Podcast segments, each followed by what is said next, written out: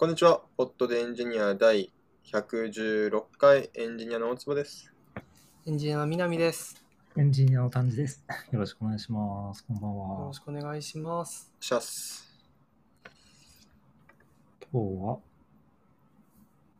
今週の宇宙飛行士試験の話を最初に聞きます。そんなに聞きたいですか？もうしょうがないな。はい、はい。聞きたいですね。でもマジで一次試験以降喋ることはあんまないんですけど、まあとりあえず一次試験というのものが行われたんですけど、えーっと、まあこれ公開されている話でいくと、7月18日から8月9日の間に行いますというふうな、えーっと、まあは公開というふうに公開されていて、まあ今8月10日なんで、まあ、終わったはずですね。いや、お疲れ様でした。でまあここから世間的にはもうお盆なんで、確かに。まあみんなそわそわしながらお盆を過ごすんだろうな。結果がいつ頃わかるとかっていうのは、あのー公表されてるんですか？それは公表されてないですね。あまあ第、0次選抜が205人まで絞られて、そうですね。今なんかページを見たら10月から11月に第2次選抜があるっていう。そうですね。これに関しては僕は何も知らないので、あの、好き、好き勝手喋れるんですけど、なんか、宇宙兄弟って読みました？二人読んでないですかね？ー。中兄弟は途中まで読んでましたよ。途中っていうか序盤の方を読んでました。ちなみに宇宙一次試験結構僕頑張って200人まで絞られてるところで頑張ってすごいと思ってるんですけど、まあ、まあ前もちょろっと言いましたけど宇宙兄弟で言うとまだ1ページで描かれるところでしかやってないんですよね今 い椅子のネジをなんか直してる前ですか？いやあれあれはもう一次試験ですらないですあのあれも二次試験かな。なるほど。あの宇宙兄弟の一次試験を覚えてる人多分いないと思います。なんかとりあえず行ったら こっち来てくださいっつってあの視力検査で上って言ってるコマが一つなんか書類にカキカキしてるっていうところがあの一コマなんかそんな感じのこうそのシーンシーンが一コマ一コマずつで1ページにポンって終わるのが一次試験なんですよ。マジかって思ってでまあ、キャラいっぱいいると大変ですからね。まあもちろん、まあ実際そこ書いたところでね、漫画としてはあんまり面白くないだろうから、まあ ね、俺が頑張ってんだけどなって正直思うっていう。やって、で、二次試験は次1週間とか書いてあるんで、まあいわゆる宇宙兄弟の試験編の部分で想像する閉鎖環境でいろいろストレスかけられながら、真っ白のジグソーパズルするみたいなやつが来るのではと。まあ勝手にな思ってます。るほど。い今、あの、ゼロ次試験合格者205名っていう JAXA のページを見てるんですけど、はいなんか年代と、あと男女比みたいな、なんかちょっと統計情報みたいなのが公開されてます、そうですね、されてますね。これを見ると、まあ、4000人中200人残って、すごいですね、50代とか60、50代とかも何人か残ってたりして、そうですね。で、これ見てると、やっぱりちょっと今回はこういう人が欲しいのかなってちょっと予想できる部分もあったりして、うーん。まあ、やっぱり20代男性の合格率が高いんですよね。あ、そうなんですね。そうなんですよ。まあ、わかりやすく、書類選抜、まあ、というか、まあ、応募した中で、20代っていうのは、応募者の中の19.7%。それが書類選抜を減ると21.3%に増えて、えーうんゼロ次選抜合格までいくと29.8%、つまり1.5倍ぐらいになってるんですよね、比率としては。というふうに伸びている。で30代も同じ傾向があるんですけど、えっと、うん40代以降は減少傾向なんですよ、割合が。そうですね。なんで基本的には若い人に有利になってますね。うんうん、伸び率でいうと20代が一番の伸びてますね、その書類出してからそうです。ゼロ次試験を合格するまでが。まあもちろん、この宇宙飛行士という仕事、その、まあ何年間宇宙飛行士ができるのかっていう情報も、まあ多分考慮に入るので、昔は確か年齢制限あったんですよね。今多分ないんですけど。まあいずれにしても、まああとは学科試験とかって当然行われるわけですけど、まあ正直若い時の方が覚えてるでしょみたいなのもあると思いますからね。まあ、あるかもしれないですね。まあ、あとは、覚え、新しく覚えるのも、まあ、楽、よりそうですね。負担少なくできるとかもありそうですね。はい。そうですね。あとまあ健康状況も若い方がいいだろうとかもあると思うんで。うーん。まあでも逆に言うとでも50代残ってるって本当すごいなって思うんですけどね。うーん。いや、そうですね。はい。まあ何にしてもここからおそらく50人ぐらいに絞られるであろうというのが僕の予想なんですけど。いや、50までいったらちょっとね。ちょっと。いやでもす一次試験で落ちたんですよって言っても、ああ、じゃあすぐ落ちたんですねって絶対言われちゃうから、なんかちょっとね、なんかゼロ次試験っていうものがあるというのは、なんかあんまりピンとこない感じありますね。そうそうそう。で、自分からゼロ次試験ってのがあったんですけど、って言うとちょっとなんかこの、あれじゃないですか。まあ、という感じで。まあ、また、ずっとだからランニングとかしてたんですけど、まだすごい。次も二次、第二次医学検査ですかね。があるらしいので、まあ、体作りはいずれにしても大事ということで、ここからも頑張っていきます。いや、いいですね。まあでも、言ってください。落ちたらどれぐらい消失感があるか、消失感、喪失感があるかちょっと想像できなくて怖いんですよね。うーん、なんか一応、どっちになってもいい二重線の中で僕は今生きてるんですよ。かっこいい言い方ですね。あかっこいいでしょ。あの、まあ、最近引っ越すっていうのも、その採用されて筑波に引っ越すんだったら、今引っ越さない方が絶対金銭的なお得なんですよ。はいはいはいはなんだけど、まあ、落ちる可能性の方が高いんだから、落ちることを前提、ん？違う、落ちる可能性の方が高いんだから、一応落ちることを前提にいろいろ動いた方が良いので、い。うんうんうん。だからといって、なんか、なんだろう、通る可能性を狭めてはいけないという、ちょっとめんどくさい状況に今います。あと、会社でもね、そ、そこも、その仕事も僕やりたいですって言うけど、でも宇宙飛行士になったら手放すからごめんなさいとか言いながら 仕事を取っていくみたいなことをやっていくので、まあいろいろ宇宙飛行士になったらいつからになるんですか？えっと、4月からですね。4月に転職になります。あ、そうなんですね。あ、なるほど。そっかそっかそっか。確か2月下旬とかに発表されて、そこからバタバタと退職準備して、4月にいた。なるほどなるほど。まあ、12月には、そのトップ10人ぐらいにになるので、おー。まあ、その段階で、まあ一応もう辞める前提でって話になると思いますけどね、そこまで言ってれば。うん。結構可能性高いですもんね、それだと。そうですね、30%とかそういう可能性になってくると思うんで、多分。いや10でもなんか人残って3人とか今。年の春ぐらいに、あの、ままるで記念受験をするかのように 受けてみるんですけど、いや、なんか僕はそう受け取ったってだけの印象なんですけど、うんなんかその、ちちょっと可能性が出てきて、少し行動にも影響を与えるぐらい、なんかすごいですね。はい。いやー、言ってくれたな。俺の宇宙兄弟一巻で終わらせたくないんだよ。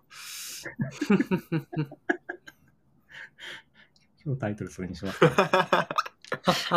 それで。はい。まあ、はいちょっと一次試験に関しては喋りたいこともたくさんあるんですけど、なんか公開情報がどこまでかいまいちわからないので、この辺にしておきます。はい。続報をお待ちください。いや、楽しみですね。あちなみになんですけど、これ JAXA からの公式の発表多分ないんですけど、Twitter を見てるとですね、えーっと、試験のフィードバックをもらったって言ってる人がたくさんいますね。えー、学者からフィードバックがあった。そうですね。えーっと、ここら辺の、まあ、あなたはここがダメで落ちましたと。まあ、ダメでちょっと言葉きついですけれども、あのこの部分はどれくらいの、なんていうんですかね、成績でしたよというのがフィードバックされたらしいですね。えーえなんか優しいですね、そのフィードバック。確かに。なんか、僕もこれよく知らないんですけど、NASA は割としてくれるらしいんですよね。えー、なんかなのかなうん、で、日本が結構そういうの出さないがちみたいなのを聞いて、ちょっと僕もこれ、あの、ソース確認したわけじゃないんですけど、で、まあ、今回は結構そのフィードバックをちゃんとしていこうと思いますみたいなことを表明をしてあったんで、方法という感じですね。いや、いいですね。はい。そんな感じでした。あとは、どれいきますか？まあ、やっぱコードクラフターですかね。あ、コードクラフターズっていうのは、まあ僕が追加したので、ちょっと話を、じゃあするんですが、あのーお二人コードクラフターズっていうサイトを、まあこれサイトの名前なんですけど、知ってますか？マインクラフトしか知らないです。全然知らなかったですね。コードクラフト。そう、マインクラフトに、そう、名前が似てるんですけど、マインクラフトとは全然違っていて、あのー何かというと、えっと、なんかソフトウェアとして、あの、よく知られたものって、あの、世の中いろいろあるじゃないですか。あの、例えば、まあ、Redis とか Git とか、まあ、SQLite とかが、まあ、そのコードクラフターの中だと、その例として挙げられてるんですけど、まあ、そういったものの、まあ、なんですかね、もうちょっとその小さいサブセットみたいなものを、まあ、自分で作ってみようみたいなサイトというかサービスになっています。で、あのーまあ、具体的に何やるかっていうと、なんかその、まあ、トラックっていうのがいくつもそのコードクラフターズのサイトの中で用意されていて、で、その、なんか、イメージその、なんか授業を受けてその課題を提出するみたいな感じで、なんかコードを書いて、で、あの、決められた機能っていうのがちゃんと、まあ、満たされるようなものにして、で、それをその Git プッシュすると、あの、ちゃんとその機能が実装されてるかなチェックされるみたいなものになっています。で、えっと、そうですね。まあ、実際、あの、ページを見てもらうと分かりやすいんですけど、まずなんか言語を最初に選ぶようになっていて、で、まあ、例えば Go 言語とかを選ぶと、その中にそのいくつもコースとして、まあ、レディスを作ろうみたいなコースだったり、Docker を作ろうみたいなコースだったり、あの SQLite をまあ自分で実装しようみたいなコースがありますと。で、その SQLite を実装しようみたいなコースを例えば選ぶと、なんかその最初にレポジトリをセットアップしようみたいなのが、まあ最初のお題として書いてあって、で、まあそれはなんかその、コードクラフターズ側が用意した、まあ Git レポジトリがあるので、まあそれをクローンしてきて、で、なんかその、次のお題に進むと、あの、SQLite って、まあ、彼らが決めるテーブルのファイルフォーマットみたいなのがあって、まあ、要はその SQLite って、まあ、一つファイルがポンって置いてあって、まあ、その中にそのデータベースの中のデータが書いてあるみたいな感じなんですけうん。ど、まあ、そのファイルのフォーマットっていうのを、まあ、実際にパーズしてみて、なんか必要な情報っていうのを取り出してプリントしようみたいなお題が出ていて、で、そのプリントしようっていうのも最初は、あの、本当にとりあえず、なんか行数を書こうとかそういうレベルなんですけど、まあ、それがだんだん難しくなっていって、あの、まあ、最終的にはインデックスを使って決められた、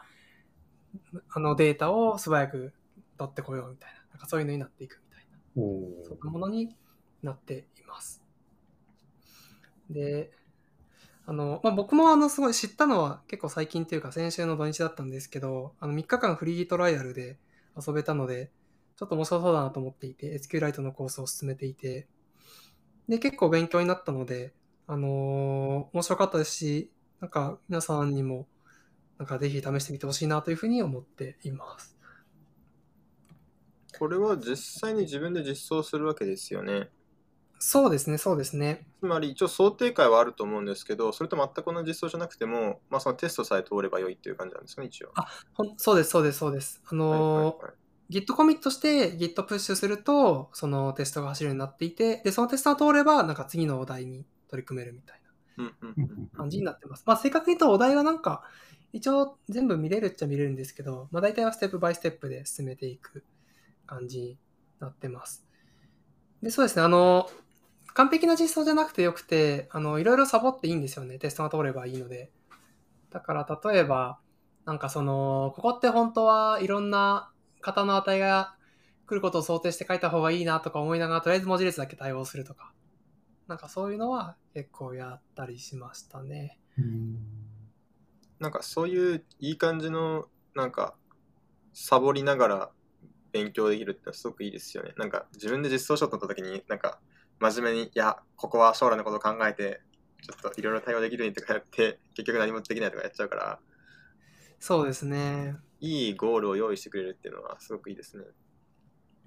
や、それは本当にそうだと思います。なんかやっぱり、ちゃんと書こうと思うと大変ですし、あとまあコードとかもなんか、ちゃんと、なんですかね、整理しようとか思うと結構めんどくさくなったり、まあ、手が止まったりするんで、まあとりあえずテストをパスしようっていうところを進めて、で、さすがにやばくなってきたらコードリファクターするかみたいな感じで、僕はそういうサイクルでやってましたね。うんだからこれってなんか、詰まってしまったら答えが見れるみたいな感じなんですか？えっと、なんかちょっと僕も全てのトラックチェックしたわけじゃないんですけど、SQLite と Git の、あのコースに関してで言うと、なんか答え見れるのは途中の題まででしたね。あ途中から見れそうですね。特に SQLite に関しては、なんかもう2つ目くらいから、あの、もう見れなくなっていて、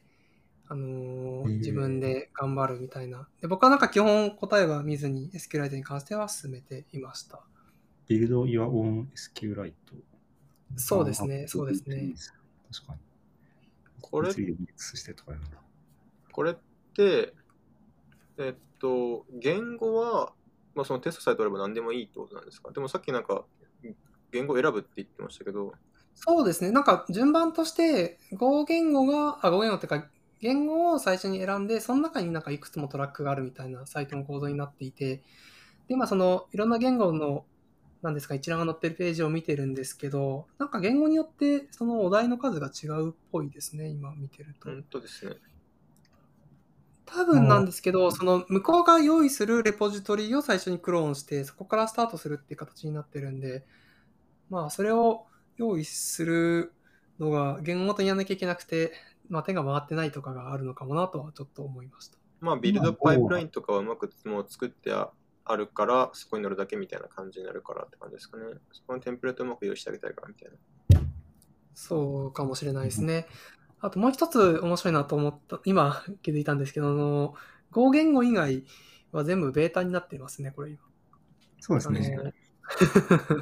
5が28ステージあって全部揃ってて、他の言語は、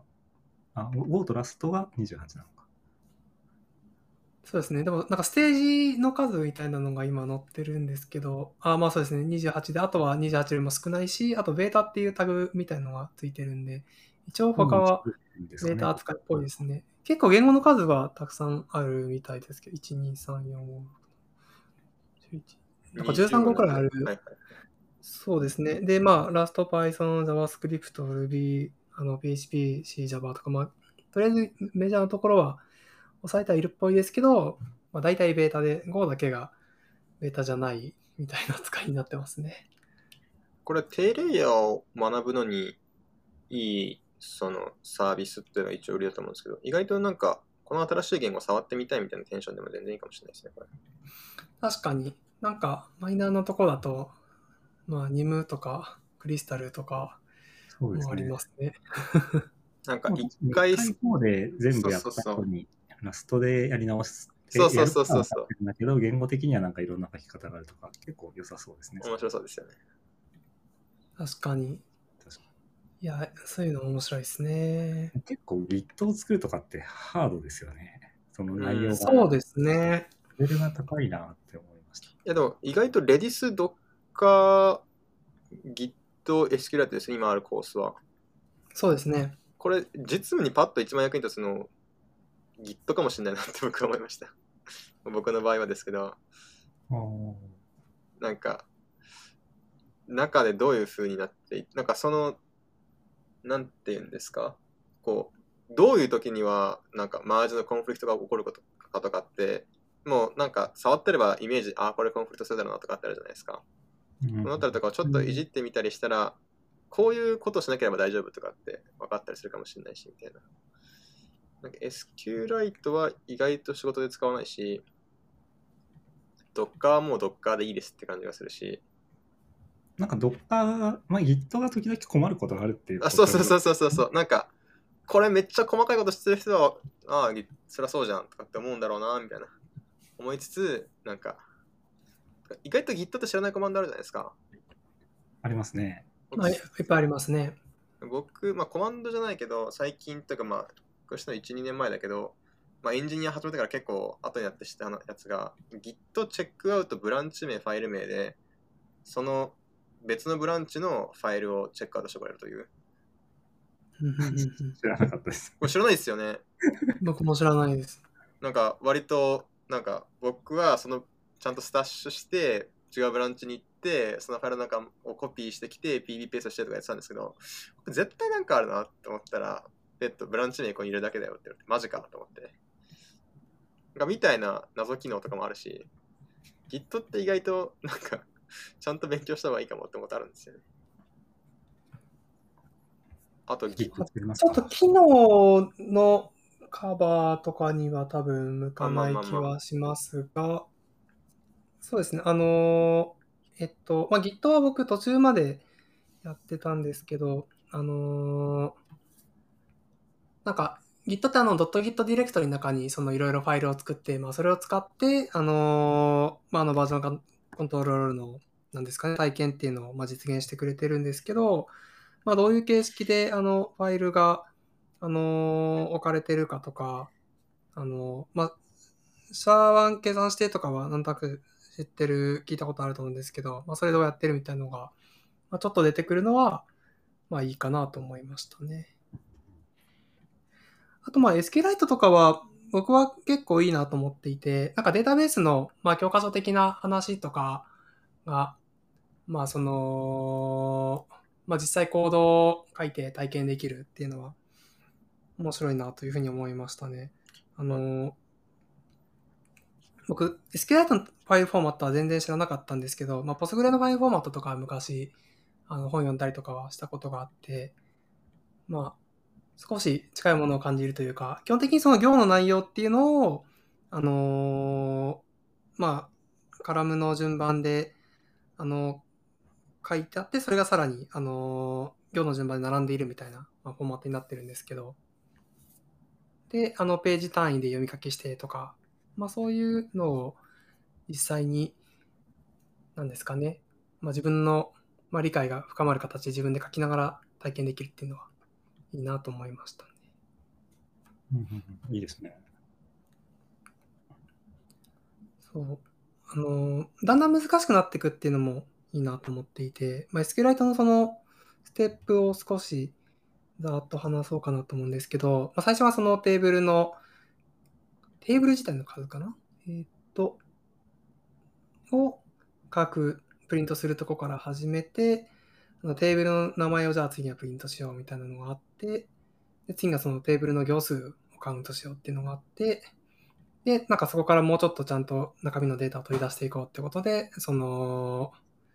まあ、あるカラムのデータを、まあ、セレクトクエリ書いて取り出す。で、一つを取り出した次は、あの、複数のカラムのデータを、セレクトクエリで、まあ、返せるようにする。で、さらに Where で、あの、フィルターして、まあ、特定の行だけを返すようにする。で、さらに、あのもうちょっとデータの数が増えてくると、あの、まあ、最初は一つのページで収まるくらい、まあ、ページっていうのがそのデータベースの、なんですかね、データを読み書きするときの、まあ、単位みたいなものなんですけど、まあ、最初その一つのページで収まるんで、あの扱いがすごい簡単なんですけど、データがでかくなるとそうじゃなくて、あの、まあ、ツリー上にネストした形で、ファイル内で表現されるようになるので、まあ、それをトラバースして、ちゃんとデータを取ってくるみたいなのを書き、で、最後がインデックスを使って、高速にデータを取ってくるっていうところで、結構これが大変で、僕は、あの、かなり時間かかりながら、あの、実装を進めてました。インデックスがあるとかってどうやってテストするんですかね？あ、それはすごくいいポイントで、あの、なんか、タイムアウトを設定してましたね、あらのテストのあなるほど。面白いですね。そうなんですよね。いや、そんなに重要じゃないなと僕も思ったんですけど、なんかフルスキャンしたら間に合わんだろうみたいな、確か3秒くらいのタイムアウトが設定されていて、でもインデックスを使うと、あのーまあ、終わりますよみたいな。まあじゃあちょうどいい敷地を、なんか、敷地とデータ量を設定してくれてるって感じなんですかね。そうですね。あの、1GB ぐらいのデータを用意したから、これを3秒で返してみろみたいな風に、その問題の方には書いてありますね。なるほど。あと、えーちょっとその途中進めていて、僕は文句を言いたくなったのは、あの、なんかパ、パーサーをその途中であの、用意する必要が出てくるんですよね。っていうのは、その、セレクトクエリを、まあ、投げて、そのセレクトクエリに対して、その結果を返さなきゃいけなくなるんで、もうセレクトクエリをパードしないといけないとか、あとはそのテーブルのそのスキーマの情報っていうのをあの知る必要があるんですけど、なんかそれが、クリエイトテーブルの SQL が、その、SQLite のテーブルの中には入ってるか、それをパーズして取り出してねってことになっていて、なので、なんか、クエリをパーズしないといけないっていうのがあって、ただ、その、自分で書くと大変だと思うから、あの、このライブラリ使うといいよっていうふうに、あの、紹介されてるものがあるんですけど、なんかそれが結構でかくて、僕最初それを使う形で、えっと、まあ、それっていうのが、あの、TiDB っていうなんかデータベースのライブリストで使われてるバーザーで、で、ただこれを含めて Go ビルドすると結構ビルドに時間がかかるっていうのと、その状態でプッシュしたらなんかタイムアウトしてしまって、あの、なんかそのままだとテスト通らなかったんですよね。だから結局自分でバーザー書いて、なんか、なんだこれはって思いながら、ちょっと、あの課題に取り組んでました。罠みたいですね、それ。そうですね。まあもしかしたらな、なんか運が悪かっただけで何回かプッシュしたらよかったのかもしれないんですけど、なんか、ちょっと腹が立ったので、自分で用意したりしてました。なんか気持ち的には Coursera をちょっと思い出しますね。ああ。 Courseraーの machine learning のやつとか、一時期、必ずし、まあ、てか、ML エンジニアにとって自明だとのことばっかだと思うから、まあ、ちょっと ML も知ってみたいみたいな人がいっぱいやってたと思いますけど、そうですね。あれ結構授業を聞く時間の,、まあ、のが多いのか違いますけど、まあ、ステップバイステップで結構、なんかニューラルネットワークの実装とかやらされるんですよね、あれ。あ、手を動かすのもあるんですね。それはそうですね。いろんななんか宿題が出ますよね。宿題が出て、あバックプロパゲーション実装してみようみたいなやつとかあったりして。なんかちょっとでもそうですね、なんか課題の出る授業みたいなのは結構感覚近い気がします。なんかそういう意味だと、そのレクチャーみたいなのは特にないんですか、この報道。特になかったですね。うん、分かれっていう。なので、SQLite のその、なんかテーブルフォーマット記述したドキュメントみたいなものをひたすら読んで、ひたすらそれに従って試行錯誤するみたいな感じでしたね。うん、いやでもこれ、ちょっと僕がハマったポイント、あの、皆さんのお役に立てばと思って紹介するんですけど、あの、ページっていうその単位であのデータを読み書きするって話をしたと思うんですけど、ページヘッダーっていうのがあって、まあ、そこにそのページの中のなんかデータの情報が書いてあるんですけど、その、えっと、まあ、ツリーの形でまずデータを保持していて、そのツリーの中間ノードとリーフノードで、ページヘッダーの内容がちょっと違ったりするんですよね。具体的に言うと、その、まあ、大体共通してるんですけど、一番最後に、その、中間ノードの時だけ4バイト追加でデータが入っていて、で、その4バイトっていうのが、なんかその、まあ、中間ノードなので、自分のチャイルドノードっていうのが、まあ、たくさんあるんですけど、そのチャイルドノードの一番右のノードの、あの、ページ ID っていうのがその4バイトに書いてあるみたいな感じになっていて、で、最初僕そこを読み飛ばしていて、その、ページヘッダーの直後にも、あのまあ、次のデータが入っていると思い込んでコード書いたら全然変なデータが出てきて、なんじゃこりゃと思いながら、すごいデバッグに時間がかかるみたいなことをやっていたので、ちょっとそこは、あの、ハマりポイントでした。なるほど。まあ、っていうのをやる前に聞いた人が、なるほどってなって、その時にそれを思い出せるか結構怪しいなと思ったけど。そうですね。ちなみになんかそのハマったみたいな言ってましたけど、これ基本的にプッシュしないとフィードバックもらえないんですか？それとも手元にテストコードみたいなのあるんですか？あの、テストデータはあるんですけど、テストコードはなくて、あの、ま、一応なんかその、問題の中に、このコマンド実行すると、こういう答えが出るよみたいなの書いてあって、例えば一番最初のお題だと、そのテーブルの数を出力するっていうのが、そのサンプル DB っていうファイルが置かれていて、そのサンプル DB に対して、このコマンドを実行すると、2って答えが返ってくるはずですって書いてあるので、まあそれになるように、その手元で動かすとかはやるんですけど、最終的なテストっていうのはプッシュしないと行われないです。なので、すごいサボった実装をしていると、プッシュしてから気づくみたいなのが結構あります。はいはいはいはい。まあだから、まあ手元で繰り返して、よっしゃ、これでプッシュしても大丈夫かみたいなところまで、まあ持っていくとこまではできるけど、まあ全部のテストは回せないって感じなんですね。そうです、そうです。まあでも、あの別にコンテストじゃないんで、プッシュしてペナルティとかもないんで、プッシュしまくればいいかなとは思っていて、あのあと、なんかデバッグプリントした内容とか、全部見れるんですよ。そのプッシュしてみて、実行してるときに、あのまあ、STD アウトに出してるものと STD エラーに出してるもの、両方とも、あの出力されて出てくるので、結構僕はそれ使ってデバッグとかはしてました。結構そのフィードバック早いんですか？なんか普通に CI 待つ時間みたいな感じでプッシュして、なんか1分ぐらい待ったら動き始めてみたいなぐらいの。もうちょっと早いですね。うんあのー多分数秒、数秒じゃないか、10秒くらいかな、とか待ったら、まあ動き始めて、で、なんか順番に出力がバーってプリントされていって、みたいな感じでした。まあめちゃめちゃでないんですね。そうだね。めちゃめちゃでかいレポジトリのローカルテスト、それぐらいかかることあるから、まあ、と思ったらいいする気がしてきた。まあなんかビ、多分こうなんでビルドしてる待ち時間とかがあるんだと思ってます。うんうんうん。でさっき言ったその、すごい、パーザーライブラリ含めたらビルドでめっちゃ待たされたとかはあったので、なんか、それをやめてからの方が早かったような気がします。これ3日トライアルってなかなかすごいですよね。まあ多分1ヶ月トライアルにしたらみんなその間に終わらしちゃうからって思ってるんだと思う。そうかもですね。いや、なので、まあちょっと土日とかを狙って、あの、やると面白いんじゃないかなとは思いました。いいですね。あとこれなんかプライシングページ見てたら、なんか、なんだっけ、パーソナライズドワンオンワンデバッキングヘルプってのがあってえ、なんか、その、 Zoom つなぎながら、ここのコードはこう動かないんだけど、みたいなの、これは、これを試すといいんじゃないかな、みたいな。そういう話をしてくれるってことなのかな。有料で使うと、確かに書いてありますあそうそうそうそう personalized one-on-one debugging help。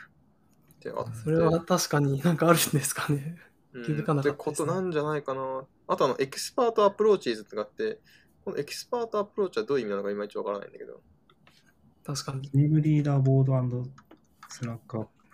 まあ、これは社内研修で使うとき、社内でコンテストできるんですかね。うんなんですかね。あ、でもなんかプライベートリーダーボード機能みたいなのそういえば確かあって、あのーなんか、えっと、プッシュしていると、あのーなんかリーセンターテンプツっていうのが、そのトラックのページの右側に出ていて、で、誰がどこまで進んだかとかなんか見えるんですよね。で、今うん僕は8分、SQLite のトラックだと8分の8をやったことに、僕の今の自分の見ているページではなってるんですけど、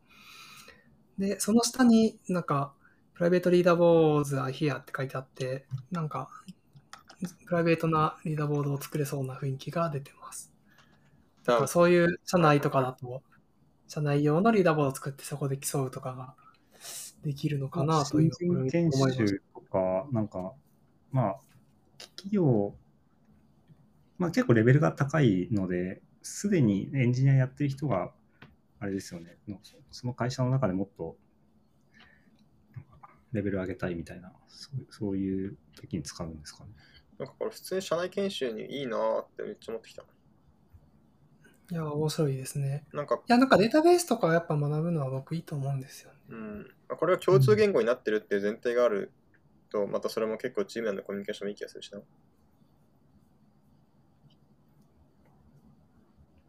はい。面白そう。ちょっとやってみるかな。明日、日本のカレンダーでは休みらしいですよ。日本のカレンダーでは。3日間。できるじゃないいいかな。僕、昨日休んだんですよ、会社。ちょっと用事があって。そうなんですね。なんで、月、水、金って働いてるんですよ、今週。なんか、埋めてもよかったなってちょっ 確かにと思いつつ。日替わりで休んだり働いたりそうなんですよし。たんですね。まあ。ちょっとゆっくりした気持ちもあるし、引っ越しの準備をしなきゃいけないし、引っ越したらこれで遊ぼうかな。と思いました。はい。じゃあ。今日はそんなもんですかね。はい。はいはい。116回ポッドデンジナーでした。ありがとうございました。ありがとうございますありがとうございました。